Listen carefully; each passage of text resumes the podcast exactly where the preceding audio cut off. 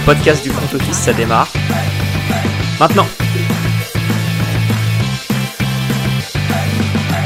Salut à tous et bienvenue dans un nouvel épisode du front office. On attaque la preview déjà de la semaine 3, ça passe à une vitesse folle et je suis avec Alex. Salut Alex. Salut Jérôme, salut à tous. Bon, on a eu un bon petit match de division cette nuit. Je te propose qu'on attaque directement par ça, petite review de ce match. Très bien. On va faire rapide de toute manière, je pense. Hein. C'était pas le match qui nous a fait le plus rêver, je pense. Duel de quarterback entre Mitch Trubisky et notre ami Jacobi. Ouais, c'était pas fou. Et Mike Tomlin en conférence de presse qui a annoncé que ça resterait Trubisky d'ailleurs. Bah alors, les deux QB font pas rêver, mais au moins ils font pas de grosses erreurs, tu vois. À eux deux là, ils ont fait 0 interception. Alors Trubisky n'a pas lancé de TD, mais Et Brissette a été propre aussi, hein. C'est vrai, mais c'est pas des QB où tu sais que tu gagneras jamais rien avec eux quoi. Après pour les Browns c'est différent des Steelers. Les Browns on attend juste c'est un intérim quoi. Ouais.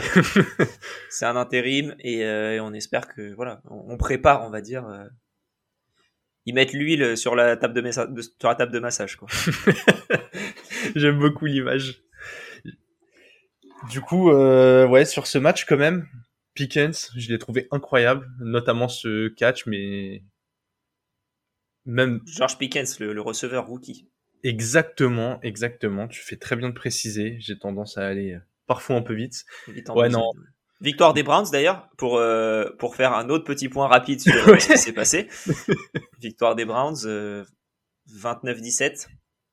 C'était vraiment un 23-17, on va dire, qui s'est terminé un peu bizarrement. Mais vas-y, je te laisse parler de ton ami George Pickens. Ouais, on va un peu vite en besogne, mais parce qu'on est pressé aussi de vous parler de la semaine 3, il y a encore plein de choses géniales qui vont se passer. Pour revenir à Pickens, son catch, il m'a rappelé celui d'OBJ. Exactement ce que je me suis dit aussi. Si vous n'avez pas vu l'action, je l'ai partagée sur mon Twitter, @AlexGoodCity. N'hésitez pas à aller me suivre. Et Jérôme, c'est @GPier. Donc voilà, n'hésitez pas à nous suivre aussi sur le front office. Mais voilà, l'action, elle est incroyable. Et c'est vrai que ça donnait des impressions d'OBJ. Réception à une main complètement tordue en arrière, on dirait presque qu'il fait un pont arrière, vraiment incroyable. Et en fait, ça rejoint ce que je disais un peu sur le rewind de la week 2, c'est que les receveurs rookies sont impressionnants cette année. Vraiment, la QV, elle est d'une profondeur. Tous ceux qui ont été pris dans les 2-3 premiers tours, je les trouve ultra performants. Même Christian Watson et Skyy Moore. Alors. Parce qu'on est d'accord que c'était les deux, donc Christian Watson qui est aux Packers et Skyy Moore qui est aux Chiefs. C'était vraiment les deux équipes dont on attendait qui prennent un receveur. Et j'ai l'impression que pour l'instant, c'est les deux qui se sont pas trompés, mais qui n'ont pas pris les meilleurs choix, quoi. Après, dans ces équipes-là, j'ai l'impression que ça manque d'un receveur alpha pour les guider, tu vois. J'ai l'impression que tous les autres sont hyper bien encadrés. Genre, tu vois, au lavé, il a Michael Thomas et Jarvis Landry autour de lui. Là, Diontae Johnson, il est juste incroyable. Mais tu vois, t'as Garrett Wilson quand même qui est pas entouré d'énormément de monde. Non, mais il y a de l'expérience. Vraiment. Tu vois, il y a Corey Davis, il connaît un peu la ligue. Ouais. Il y a un peu d'armes. Flacco, c'est quand même... C'est pas un QB génial, mais c'est un gars qui connaît la NFL. Il y a que Drake London, vraiment. Ouais, voilà, c'était ce que j'allais dire. Drake London, lui, il s'en sort alors qu'il a rien pour s'en sortir. Mais encore, ouais. Patterson, c'est pour ça. Non, j'aurais peut-être pas dit ça non plus. Non, mais ouais, impressionné par cette QV. Et voilà, j'ai même pas envie d'enterrer Watson et Skyy Moore. Je pense que ils ont encore le temps de s'exprimer. Ça reste des jeunes joueurs, mais globalement, cette QV, je la trouve assez incroyable. Donc voilà, je voulais rappeler ça en parlant de cette réception que j'ai trouvée magnifique, qui a pas permis à son équipe de gagner, mais qui était impressionnante. Ouais, totalement d'accord. En plus, il était disponible sur beaucoup d'actions et jamais il était visé et ça commençait à être un peu frustrant. Et là, on arrive à cette action justement où il fait sa réception incroyable. Donc, ça annonce de bonnes choses, je pense, pour la suite. Moi, le point sur lequel je voulais revenir, c'est deux points. Le premier, c'est Amari Cooper, que je trouve monte en puissance de manière vraiment folle. Moi, sur le premier, sur le premier match qu'ils avaient fait contre... c'est un match un peu contre les Panthers. Je l'avais trouvé très bon dans le bloc. il n'était pas extrêmement présent dans le jeu à la passe, mais dans le bloc, dans toutes les actions pour protéger un Nick Chubb notamment. Il était exceptionnel. Et je l'avais mis en start fantasy wide receiver la semaine dernière. Et il met un touchdown. Là, il en remet un où il est d'une facilité incroyable, où il passe vraiment dans un trou de souris pour, entre Trey Edmonds et un autre joueur défensif des Steelers. Assez monstrueux. Je trouve qu'en plus de ça, il a eu une action, il a eu un énorme play où il sort un peu du terrain et qui a été refusé.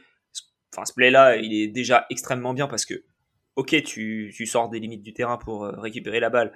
Ça peut, entre guillemets, te donner un avantage. Mais en attendant, après, quand il récupère la balle et l'action qu'il fait ensuite, je trouve ça très, très beau. Donc, un bon point sur Amari Cooper qui s'adapte vraiment très, très bien avec Jacobi. Ouais, non, mais moi, ce qui me choque, c'est vraiment la qualité de ses tracés. À chaque route qu'il fait, il crée une séparation tellement facilement. Il avait fait une vidéo l'année dernière où il discute avec CeeDee Lamb, justement. C'était eux qui étaient dans le Hard Knocks de l'année dernière. Je crois, ouais. Ouais, je crois que c'était dans le Hard Knocks où il explique un peu à CeeDee comment il crée ses séparations. Et tu vois, pendant tout le training camp, il défonce complètement les defensive backs des Cowboys, et tu comprends pourquoi. En fait, juste ce mec, je trouve qu'il est archi sous-estimé parce que certes, il a eu quelques blessures, mais putain, il est d'une fiabilité, c'est incroyable. Ouais, il est fou. C'est vraiment une bonne recrue. Ils l'ont récupéré pour absolument rien de la part à part son contrat qu'ils ont toujours. mais ouais, ils ont pas donné d'assets réels. Ils en avaient plus de toute manière. Ils ont tout donné aux Texans. Donc voilà, ils s'en sortent très très bien et je trouve ça très bien de voir Amari Cooper dans une franchise qui a envie de le respecter un peu plus, on dirait, que ce que les Cowboys ont voulu faire. Et au final, quand on voit les Cowboys comment ils attaquent cette année, ils auraient bien besoin d'un Amari Cooper, je pense. Ouais, tu m'étonnes. Et l'autre point que je voulais aborder, c'est la dernière action. Voilà. T'es à donc 23-17. 23-17, ouais. T'as la balle aux 2 yards et tu tentes une Miami spéciale, on va dire, je fais une passe au premier, qui met une passe ensuite, qui rebalance derrière. Enfin, ça a été n'importe quoi. Et au final, tout ça pour que Najee Harris fumble. Ils se prennent ensuite, ils perdent la balle, ils se prennent un touchdown et ils perdent le match encore plus salement. Là où je trouve ça bête, c'est que t'es dans une division qui est serrée et que 6 points dans un tiebreaker, ça peut faire la différence à la fin de la saison. Ouais, c'est vrai. Et je pense que t'aurais limite mieux fait de nil et de laisser passer le chrono que de tenter cette merde qui a, je pense, moins d'1% de chance de passer, même si tu mets un Hail Mary. En plus, surtout, la manière dont il le tente, c'est très bizarre parce que Diontae Johnson, il est tout seul. Il peut continuer d'avancer et il s'arrête. Ouais. Ok, c'était le play qui était avancé. Il fallait qu'il avance suffisamment, qu'il prenne, qu'il fasse un triplé. Super. Mais ouais, j'ai trouvé ça vraiment nul. Et de la part d'un Mike Tomlin qui nous a habitués à être bon dans les appels de jeu, dans l'expérience des moments un peu tendus, j'ai trouvé ça un peu étonnant. Donc voilà, je voulais juste mentionner ça. Mais comme tu l'as dit, honnêtement, il n'y avait aucune chance de gagner le match. C'est un miracle. Je pense que vous avez autant de chances de gagner au loto que de se play de réussir statistiquement. Genre, au bout d'un moment, ça sert à... Ouais, vraiment, surtout, j'ai trouvé que ça sert à rien de tenter ça. T'as vraiment 9 secondes. Je crois pas que t'aies de temps mort parce que tu les as tous utilisés parce que Nick Chubb faisait qu'avancer à la course sur le drive d'avant. Et donc, tu peux rien faire. Pour moi, à limite, t'essayes d'avancer sur un play rapide de 3-4 secondes, tu sors et t'en fais un autre. Surtout, vu comment Diontae Johnson était bien tout seul, ils auraient pu le faire, ils l'ont pas fait et c'est dommage. Ouais, non mais je suis complètement d'accord. C'était en tout cas une défaite, on en avait parlé avant le match, clairement qui met pas les Steelers bien. Je pense qu'ils ont vraiment rien à jouer, on en parlait en début de saison, mais ça va être trop compliqué, ils vont avoir ce rôle de poil à gratter, mais pas plus quoi. Ah mais ils vont être très chiants. Par contre, à jouer, je pense. Et j'espère, par contre, qu'ils vont faire jouer Pickett quelques matchs quand même. Je pense qu'une blessure... Je pense pas que Trubisky soit un problème. Je pense qu'il serait très bien aux Seahawks. Mais je pense que voilà, t'as ton QB d'avenir dans ton effectif, faut le faire jouer. Ils sont peut-être pas sûrs que ce soit le QB d'avenir aussi. Ouais, enfin, tu le sauras pas à l'entraînement. Hein. Ouais, ça, je suis 100% d'accord. Écoute, je te propose qu'on passe à la preview des matchs de la semaine 3, parce que pour un match tout pourri, eh ben, on a fait quand même pas mal. Je vois ce livre. Ce livre prédit l'avenir. Il contient tous les résultats de tous les événements sportifs jusqu'à la fin du siècle. Et on attaque cette semaine 3 avec notre match de la semaine. Les Packers se déplacent sur le terrain des Buccaneers. Ouais, et c'est un match dans la deuxième red zone. Donc vous pourrez le voir si vous n'avez pas envie de vous coucher trop tard, ce qui est bien. Mais ce qui est étonnant quand on voit les deux derniers matchs diffusés en prime time, c'est les 49ers contre les Broncos et les Cowboys contre les Giants. Toujours les Cowboys le lundi. C'est ouais. America's Team, hein. Mais bon. C'est étonnant quand t'as un Packers Buccaneers, tu sais que c'est le dernier, c'est sûrement un des derniers affrontements Rodgers-Brady et tu le mets pas en prime time. Je trouve ça étonnant. Ouais, je suis assez d'accord avec toi. En plus, écoute, ouais, c'est une affiche qui reste toujours prestigieuse, même quand les équipes sont pas au top du top, quoi. Ouais, et puis il y en a d'autres des matchs qui auraient pu être en fin de, qui auraient pu être à, comment dire, en prime. En prime, t'as Chiefs Colts, Bills Dolphins, Lions Vikings, Raiders Titans, si tu prends les stats de l'année dernière, Rams Cardinals, et tu te retrouves avec un 49ers Broncos. Donc très étonnant, je t'avoue, qu'il n'y a même pas un duel de division. Donc ouais, ils ont vu FC West, ils ont dit ah c'est bon, c'est la même chose. non mais ils se sont dit que peut-être que les gens avaient un peu besoin de dormir en France et... Peut-être, ça doit être ça, ils sont gentils. Enfin, tout ça pour dire, Packers-Buccaneers, je trouve que c'est un duel entre deux bêtes blessées. Les Packers qui n'ont pas l'air de s'être remis encore du départ de Davante Adams, qui ont du mal à le remplacer, et aussi du départ de MVS, qui aurait pu prendre la place de Davante Adams un peu plus. Au final, quand on voit ce qu'il fait aux Chiefs, pas forcément. Et les Buccaneers qui sont juste blessés de partout. Ouais. On en a parlé dans les épisodes précédents, mais voilà, au niveau de la ligne offensive, c'est bancal. Au niveau des receveurs, on a Mike Evans qui sera suspendu, Chris Godwin qui revient des croisés, Julio Jones qui est sur une jambe, Russell Gage qui sera disponible. Ils ont pris Cole Beasley. Ça va manquer d'automatisme, je pense. Et au final, ouais, c'est un match qui, sur le papier, est intéressant, mais je pense qu'on va pas forcément se faire trop plaisir sur ce match-là. Ouais, je suis d'accord avec toi. Les Bucks, ils sont à 2-0, mais ils m'inquiètent quand même. Franchement, Ils sont à 2-0 ? Ouais, ils sont à 2-0. Bah, après, ils ont battu les Saints. Vraiment, ça a explosé après l'embrouille. Ils se sont mis à marquer les points. Ah oui, enfin quand même. Hein. Si tu m'avais dit, après avoir joué les Cowboys et les Saints, t'es à 2-0 pour les Bucks. Et on considère ça moyen, bah je t'aurais pas cru. Ouais, non mais alors, ils ont les résultats, mais vraiment, moi, le fond de jeu, il m'inquiète. Alors, la défense... tient énormément le coup, comme d'hab. Il y a toujours Brady. On a vu contre les Saints que, bah, une fois que tu le fâchais un peu, il était encore capable d'avancer. Mais là, ouais, comme tu l'as dit, il y a des blessures partout. En fait, j'avoue, ce match me fait chier de ouf. Parce que j'ai pas l'impression qu'on va prendre un plaisir à le voir, alors que ça devrait être une affiche géniale, quoi. C'est ça. On l'a mis dans le match de la semaine parce que l'affiche, on se voyait pas de pas en parler non plus. Bah ouais, ouais. Ouais, c'est un peu compliqué. C'est étonnant. Parce que vraiment, les Packers, tu pouvais t'en douter que ça allait être moyen sur ce début de saison. Le temps d'adaptation un peu de tout le monde. Mais les Bucks, c'est vraiment étonnant. Genre là, t'en as parlé, mais le meilleur receveur du match, c'est quoi ? C'est Allen Lazard ou Russell Gage ? Genre, Ah ouais, gros duo. Gros duel. On a deux des meilleurs QB de l'histoire. Et en fait, ils ont... personne à qui lancer le ballon, genre je trouve ça presque triste pour une dernière rencontre, tu vois, j'ai un peu l'impression que ça fait la fin bien dégueulasse, sauf s'ils se recroisent en play-off, hein, c'est pas interdit, mais ouais, vraiment c'est... ouais, je sais pas, ouais, c'est ça, franchement cette affiche ne m'attire vraiment pas du tout. Moi le point où j'ai envie d'en parler, c'est juste que si les Packers perdent ce match-là, ils seront en 1-2, et t'es déjà en 1-2 au bout de 3 journées, ça peut être compliqué. Et dans le même temps, les Bucks, ils sont en 3-0, tu fais un beau pas vers les playoffs, ce qui est pas mal aussi. Je pense que c'est déjà un match capital pour un peu la hiérarchie de cette conférence. Et Et voilà, et on va voir au final, je pense que là c'est un match où on va voir qui est le meilleur coach. Et ça va être, je pense, intéressant de voir ça quand même.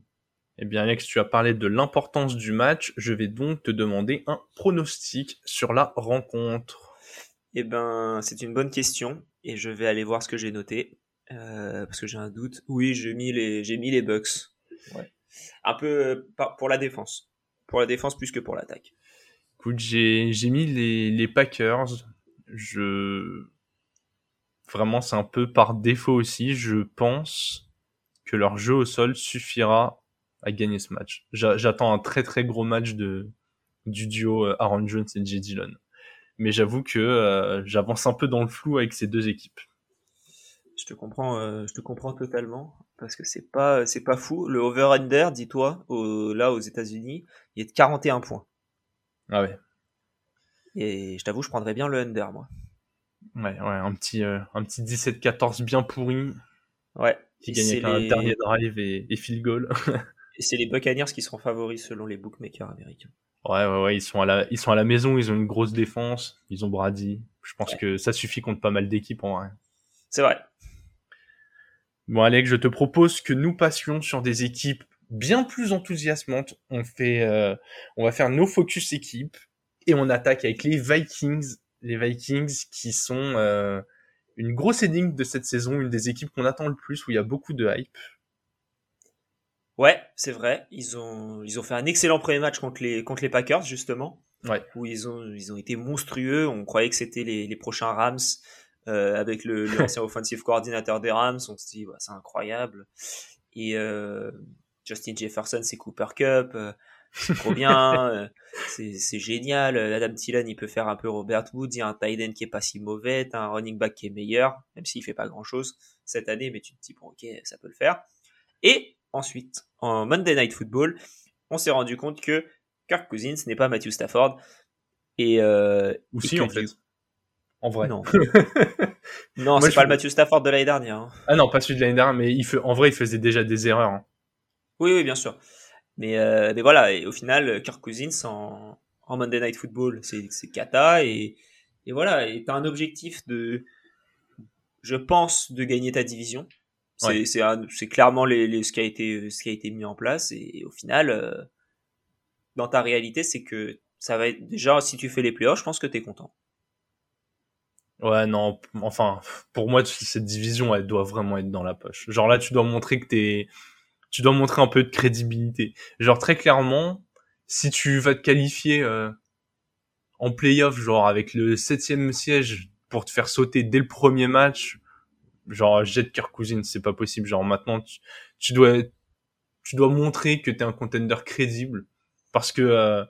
t'as des talents qui vont pas durer indéfiniment. Hein. Dalvin Cook, au bout d'un moment, on connaît la durée de vie des running backs. Si tu capitalises pas dessus maintenant, ça va être chiant, quoi. Adam Thielen, pareil. Genre, certes, t'as Justin Jefferson, mais voilà. La défense, les mecs, ils commencent à être un peu mieux entourés, mais ouais, les fenêtres en NFL, pour moi, quand sur tes joueurs clés, t'as des joueurs qui sont pas tout jeunes. Elle est de 2-3 ans. Et là, j'ai l'impression qu'ils ont déjà gaspillé 1 ou 2 ans, tu vois. Genre, va falloir montrer du mental. Genre, montrer que t'es capable d'accrocher des gros matchs. Mais mais en fait, ce qui est triste, c'est qu'ils l'ont fait sur le match contre les Packers, où ils ont été exceptionnels. Mais après, contre les Eagles, ils l'ont absolument pas fait. Ouais, mais tu vois, genre, tu joues des... On en a bien parlé sur le match d'avant. Tu joues des Packers sans automatisme, qui doivent se remettre du départ de Davante, nanan... T'as voulu taper du poing sur la table, il y avait un peu l'euphorie de la découverte. Et après, tu joues les Eagles, qui, eux, ont décidé de montrer que... En fait, les Eagles, ils font ce que sont censés faire les Vikings. Les mecs assument dans les gros matchs. Ils viennent, premier match compliqué contre les Lions, ils le gagnent quand même. Deuxième match, tu joues les Vikings qui sortent d'une grosse performance, tu les éteins. Genre, impressionnant, quoi. Ouais. Ouais, c'est vrai. Dit comme ça... Il y a ce côté-là où... Ouais, bon, je sais pas ce que Jalen Hurts ça va donner. T'as un QB qui fait des meilleures choses quand même pour l'instant que Kirk Cousins. Hein. Ouais, non mais bien sûr, c'est exactement ce que j'allais dire. Genre, je sais pas jusqu'où va aller Jalen Hurts. Est-ce que son plafond il est en dessous ou au-dessus celui dans Lamar Jackson? Mais là, tu me demandes de choisir un QB pour construire ma franchise entre Kirk Cousins et Jalen Hurts. Sans parler de l'âge, même s'ils avaient le même âge, en termes de compétences, j'hésite pas une seule seconde et je prends Hurts. S'ils avaient le même âge, je prendrais Cousins. S'ils étaient tous les deux jeunes, je prendrais Cousins dans le but de comment dire, c'est d'avoir un joueur qui peut te durer beaucoup plus longtemps, parce que Jalen Hurts, moi, il se fait les croiser l'année prochaine, ça m'étonne pas qu'on le revoie pas dans la ligue. Ouais, non, mais ça, je comprends, avec le style de jeu et tout, le côté à risque, mais au bout d'un moment, tu joues pour gagner, tu joues pas pour être moyen, genre, moi, j'en ai marre de ces équipes-là, je vais en citer plein, et pourtant, c'est des QB que j'aime bien, hein. Mais Derek Carr avec les Riders, tu gagnes pas avec Derek Carr, genre, il fait pas d'erreur, mais tu gagnes pas avec lui, sauf si tu le mets dans un effectif plus comme les Rams l'année dernière. Tu gagnes pas avec Kirk Cousins, il y a des joueurs comme ça, tu gagnes pas avec Garoppolo, genre on l'a vu, il est allé jusqu'au Super Bowl avec un effectif parfait, mais tu peux pas passer ce petit truc en plus. Franchement, au poste de QB, t'attends des mecs qui ont un peu de magie, tu vois, qui vont avoir, qui ont un côté game changer. Et ouais, si Kirk Cousins, il est pas capable de montrer dans 2-3 gros matchs en prime time que ok, il passe ce palier psychologique qui fait qu'il perd tous les gros matchs, genre. C'est terrible. Et là, ils vont avoir un match hyper intéressant cette semaine quand même. Exactement. Ils reçoivent les Lions, pas en prime time. Du coup, c'est une victoire. Ça peut faire une victoire. En tout cas, moi, c'est ce sur quoi je pars. Je pars plus sur une victoire des Vikings, mais qui ne sera pas, je pense, simple, avec des Lions et notamment Amon-Ra St. Brown qui sont vraiment bons depuis le début de la saison, qui sont en 1-1 en ayant joué. J'ai un doute sur la semaine dernière, mais la première semaine, ils avaient joué les Eagles et ils ont perdu. Et là, ils ont gagné le dernier match. Ouais, ils ont joué les Commanders la semaine dernière. Ah oui, bah c'est pour ça, alors. Non, mais eux, bah, là, ils sont à leur place. 1-1, ils perdent contre une équipe qui fait un vrai bon début de saison. Ils battent une équipe qu'ils doivent battre. Mais ça, ouais, ça va pas être facile pour les Vikings, quoi. Ça mais là, très clairement, ils doivent espérer que les Packers perdre sur le terrain des Bucks, battre les Lions, prendre la tête de la division. Ils ont déjà le tiebreaker sur les Packers pour l'instant, ils l'auraient aussi sur les Lions. S'ils gagnent ce match, ils commencent à se mettre dans une position où voilà. C'est vrai. Genre moi très clairement, c'est ce que j'attends d'eux. Et du coup, Prono, je suis d'accord avec toi, je pars sur les Vikings aussi dans ce match, même si ça m'inspire pas une grande confiance. Et ouais, hyper curieux de voir ce duel indirect entre Justin Jefferson et Amon-Ra St. Brown, entre deux jeunes receveurs là vraiment fou, deux de mes chouchous, c'est incroyable ces joueurs. Yes. On va passer à deuxième équipe sur laquelle on va faire un focus cette semaine. Et là, Alex, je te laisse le champ libre puisque ce sont les Dolphins. C'est les Dolphins, exactement. On s'est dit que c'était le bon moment. On en a parlé dans l'épisode précédent sur le rewind avec le match contre les Ravens. Et ben là, ça va être un match un peu plus compliqué. On en parlera un peu plus tard, mais l'ambition, je pense qu'au moment à l'intersaison, tu changes de head coach, pardon. Tu prends un head coach assez jeune et offensif, ce qui était ta faiblesse, hein, c'était l'attaque. Ouais. Parce que la défense fonctionne bien contre les équipes moyennes et par contre craque totalement contre les bonnes équipes. Ça, c'est un point qui me fait peur. Mais en attendant, tu t'es quand même bien renforcé en prenant des joueurs d'expérience. Tu prends Armstead, le left tackle qui était aux Saints. Connor Williams, le left guard des Cowboys. Et surtout Tyreek Hill. Tu te renforces vraiment au niveau offensif. Et c'est vraiment bien ça pour le coup.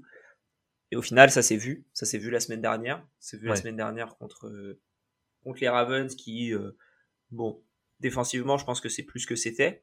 Mais quand même, c'est pas une équipe catastrophique. Et t'arrives à en planter énormément. Tu mets 6 touchdowns à la passe.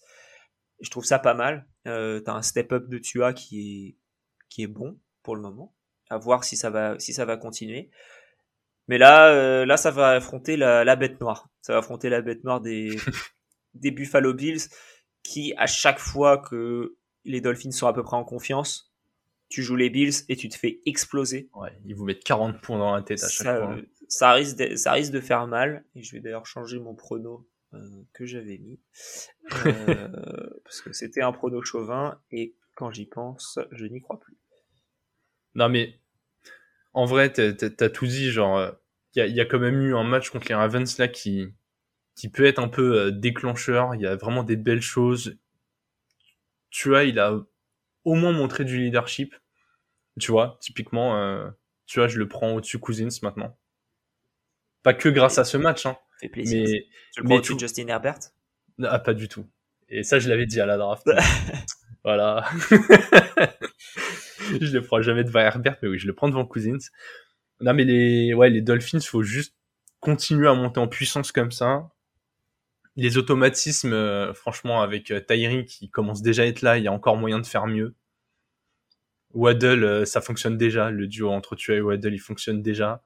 La ligne offensive est quand même meilleure. La défense, écoute, vous avez des bons cornerbacks. Je sais pas si des fois ils complexent quand ils jouent certains gros joueurs, mais vous avez quand même un super duo, ultra efficace. La saison dernière, vous étiez remonté de 1-7 à 9-8, un truc comme ça. Ouais. Grâce à une défense folle en deuxième partie de saison. Et c'était le match clé, c'était le match contre les Ravens, encore une fois. Ouais. Là, on était à 1-7, 7 défaites consécutives, je crois. Ouais. Les Ravens qui étaient à 7-1 et on gagne. Et, enfin, ça part en cacahuète, quoi. Ouais, et vraiment, il y a... Pour les deux équipes, d'ailleurs. Oui. Les Ravens sont tombés complètement, ils n'ont pas fait les playoffs. Et les Dolphins sont en faillite. Vous avez tellement moyen de confirmer tout ça et de continuer à monter en pression. Franchement, là, pour le match contre les Bills, écoute... J'ai mis les Bills parce que vraiment cette année ils me paraissent très très très forts, mais je suis pas sûr qu'ils vont se balader contre vous. Ouais, je mets les Bills pour pas prendre de retard niveau prono sur nos pronos locaux, mais je serais presque tenté d'aller sur les Dolphins. Vraiment, je vois pas une balade de santé, quoi. Ouais, bah ça je te comprends. Moi, j'ai un peu du mal. Il y a tous les précédents, en fait. Tous les précédents matchs où tu penses que les Dolphins, ça va, et les Bills n'étaient pas forcément au mieux du mieux, et on se fait quand même prendre une rouste. Là, les Dolphins, faut pas oublier le début de match contre les Ravens, quand même, parce que t'en prends énormément contre les Ravens. Hein. Et je pense que si tu fais le même début de match contre les Bills, tu vois pas le jour et t'en prends 60.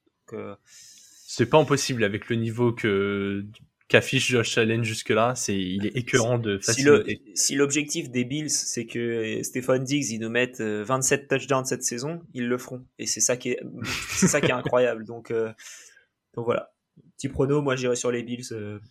Mais je serais un peu surpris que ce soit les Dolphins, mais en même temps, ça confirmerait ce qu'on a vu. En tout cas, très clairement, on attend beaucoup plus ce match que le Packers-Bucks. Exactement.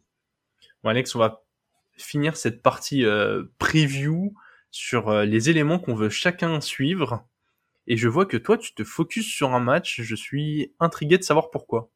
Ben moi c'est le match entre les Jaguars et les Chargers, donc les Jaguars qui se déplacent sur le terrain des Chargers. On a deux équipes qui sont à 1 partout, mais avec deux niveaux de 1 partout qui sont totalement différents. Les Chargers, on s'attendait plutôt à ce qu'ils soient à 2-0 à ce moment-là de la saison. Oui. Donc, c'est dommage, on va dire. Bon, après, ils ont perdu contre les Chiefs. Donc, ouais. Pourquoi pas. Là où moi, c'est les Jaguars, c'est que voilà, eux, ils sont en 1 partout. Ils ont explosé les Colts. Comme tout le monde cette saison, visiblement. Comme tout le monde va sûrement le faire. Mais ça a été une vraie belle victoire. Et je pense que tu as deux mentalités qui sont totalement différentes. Je pense qu'une victoire des Jaguars ferait pour moi des favoris aux playoffs, dans cette division en tout cas. Et une défaite des Chargers me ferait vraiment peur. Donc en fait, c'est un peu le match de la peur pour les Chargers et le match du cool pour les Jaguars, qui n'ont rien à perdre, les Jaguars. Ouais. Clairement, hein, tu perds contre les Chargers, c'est logique en quelque sorte, mais si tu perds contre mais si tu gagnes, pardon, bah là t'es vraiment bien. T'as un début, t'as Christian Kirk qui est absolument incroyable cette saison, James Robinson qui est toujours là, Trevor Lawrence qui est bien meilleur, et voilà, offensivement t'es bien, défensivement t'es plus que correct, et voilà, du coup c'est un peu le match que j'ai envie de suivre. C'est pendant une red zone, je crois, donc ça donne envie de Jaguars Chargers. Je crois que c'est à la deuxième red zone. Donc très cool. Je trouve ça bien et j'ai hâte de voir ce match. Ouais, écoute, tu disais, s'ils font l'exploit de battre les Chargers, je les vois en favoris de la division. En vrai, même s'ils perdent en faisant un bon match, ils sont quand même capables d'aller la chercher, hein. La concurrence est vraiment... Ouais, je suis d'accord avec toi. Le seul point, c'est que pour gagner la division, pardon, va falloir pas trop perdre de points en route, parce que là, les Colts, ils sont à 0-1-1. Ouais.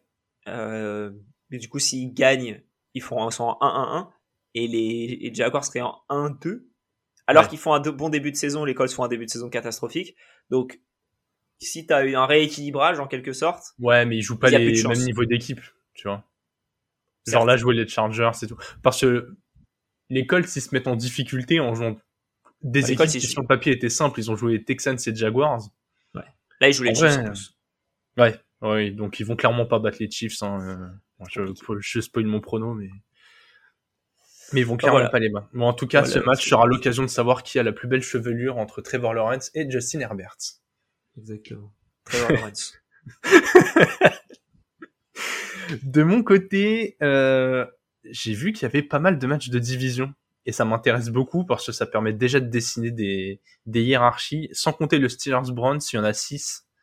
On a un Saints-Panthers, on a le Bills-Dolphins, le Lions-Vikings, on a le Eagles-Commanders, le Rams-Cardinals et le Cowboys-Giants. Donc voilà, ça fait bien 6. Et ces 6 rencontres-là, avec des... forcément, on attaque que la semaine 3, les bilans sont encore serrés, on commence déjà à jouer un peu les tie-breakers. Il y a pas mal de matchs qui doivent donner des enseignements. On a déjà parlé du Bills-Dolphins, c'est ce que les Dolphins vont pouvoir confirmer. Saints-Panthers, c'est déjà un peu question de rester dans la roue des Bucks et de pas être trop loin. Lions-Vikings, on joue quand même pour la tête de la division, hein, mine de rien. Les Eagles doivent montrer que c'est les patrons, ils doivent pas se faire peur contre des Commanders qui étaient à peu près de leur niveau l'année dernière. Je crois que les deux équipes avaient... étaient à 2 victoires d'écart la saison dernière. Là, ils doivent montrer qu'ils sont clairement au-dessus. Les Rams doivent continuer de se rassurer contre les Cards. Et le Cowboys Giants, je comprends un peu pourquoi il est là, quoi. Tu vois, si les Giants gagnent et disent, écoutez, on est à 3-0, on est invaincu, on est à la tête de la division où il y a Cowboys et Eagles, genre, tu commences à être pas mal, quoi. Ouais. Tu dis, tu comprends pourquoi il est en Monday Night Football ? Je comprends pourquoi il est mis là. Il y a la popularité et en plus l'affiche sportive reste intéressante même si pas de Dak Prescott, tu vois. Les calendriers sont faits à l'avance, hein. Donc on savait pas que les Giants ils allaient être en 2-0. Genre là le calendrier de la Week 17. Ah, il y a pas eu de mais des fois il y a des ajustements, il y a des changements d'horaire, tu sais, ils passent un match de 19 à 21 de machin. Oui, mais les matchs de Monday Night Football et de ils sont fixes, sont fixes, ouais. Donc, en tout cas, ça tombe bien coup que ce soit. Sinon, 49ers Broncos, tu serais plus là, hein. C'est pas faux. Très très bonne remarque. Alors, en tout cas, je suis assez intéressé par tout ce qui va se passer dans ces matchs de division. Vraiment, là, on commence à dessiner les tie-breakers, quoi. Yes. C'est vraiment cet aspect-là. Bon, là, on s'est pas mal étendu sur des équipes en particulier, sur des matchs en particulier. Il va être temps de passer en mode rafale. C'est l'heure du 2 minutes warning.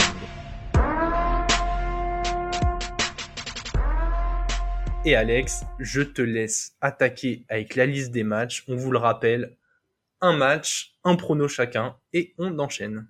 Exactement, on va faire tous les matchs, comme ça vous les avez tous maintenant. Donc, première équipe, c'est l'équipe qui se déplace, et la deuxième équipe, c'est l'équipe qui reçoit. Donc, Saints-Panthers. Saints. Texans-Bears. Texans. Chiefs-Colts. Les Chiefs. Pareil. Bills-Dolphins. On l'a dit, les Bills. Lions-Vikings. Vikings.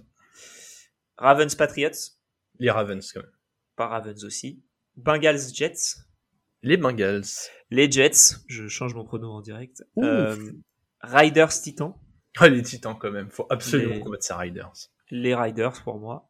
Eagles Commanders. Eagles aussi. Jaguars Chargers. Les Chargers. Chargers aussi. Rams Cardinals. Les Rams. Falcons Seahawks. Falcons pour moi. Packers, Buccaneers. Les Packers. Buccaneers. 49ers, Broncos. Je mets les Broncos. Je mets les 49ers. Et Cowboys, Giants. Et je mets les Giants. Je mets les Cowboys. Écoute, on partait pour avoir pas mal de choses en commun jusqu'à les matchs deuxième partie de Red Zone et fin de semaine, quoi. Exactement. Ouais, c'est beaucoup de différences. Je pense que les Jets peuvent faire quelque chose contre ces Bengals. T'as des Jets qui sont vraiment bien depuis le début de saison et des Bengals qui sont en difficulté. Et je pense que ça peut être un vrai coup de marteau sur les Bengals. Ouais, ce serait énorme, mais je pense que le talent des Bengals va suffire pour cette fois. Bon, on va continuer de faire des pronos, mais cette fois-ci des pronos un peu plus virtuels. On passe sur le terrain de la fantasy. Et comme d'habitude, nous allons vous donner 4 joueurs chacun. Un quarterback, un wide receiver, un running back et un tight end pour essayer de vous faire gagner vos match-ups de cette semaine. C'est ça, oui. Et puis c'est aussi l'occasion de parler de 4 joueurs en particulier qui dont on voit une bonne performance à venir. Donc je vais commencer et je vais parler de Derek Carr qui joue contre les Titans. Je pense que ça peut être un match où il peut faire du point. Les Titans qui ont eu énormément de mal contre les Bills, contre Stephon Diggs notamment, et comme je ne pouvais pas réellement mettre Davante Adams en tant que joueur, je me suis dit que j'allais mettre la deuxième meilleure chose possible.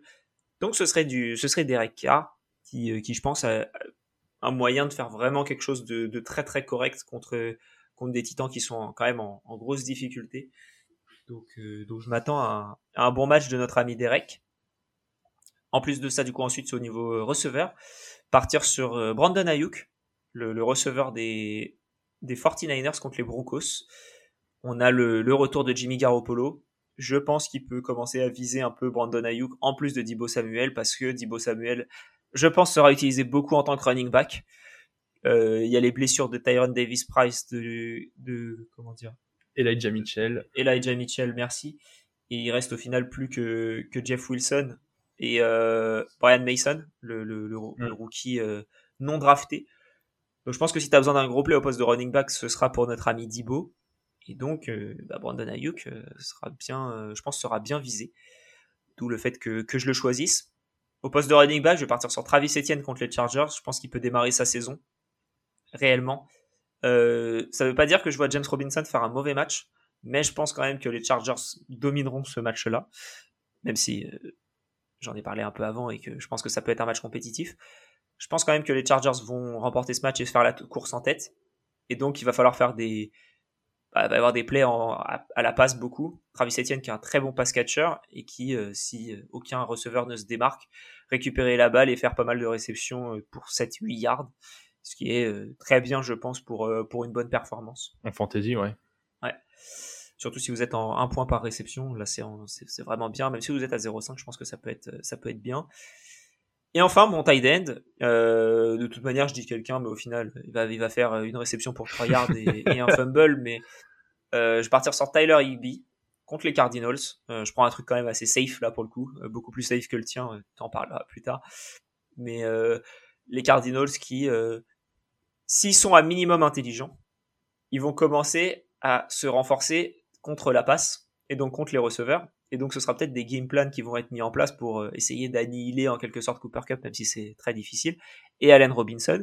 Donc, je pense que Tyler Higbee, il a la place pour se faufiler par-ci par-là, récupérer des ballons, avancer, sur un touchdown être un peu moins marqué, et donc de prendre un petit touchdown. Donc, voilà ma liste. Derek Carr contre les Titans, Brandon Aiyuk contre les Broncos, Travis Etienne contre les Chargers et Tyler Higbee contre les Cardinals. J'aime beaucoup cette liste. Écoute, sachant que chez les Titans, il suffit d'un TD pour que la semaine fantasy soit belle, quoi. 3 réceptions, quasiment. 40 yards, un touchdown et hop, t'es Titan 2. C'est quasiment ça. Écoute, de mon côté, j'ai tapé un peu à l'étage du dessous par rapport à tes joueurs, mais je reste confiant. Je pars avec Davis Mills contre les Bears. Je pense que la défense contre la passe des Bears est nulle.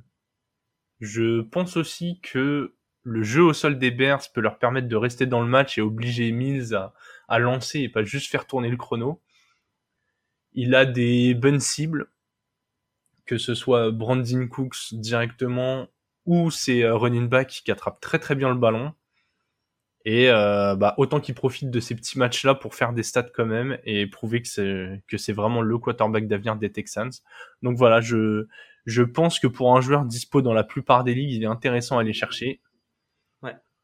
Au poste de receveur, j'imagine un rebond de Marquez Valdes-Scantling, le receveur des Chiefs.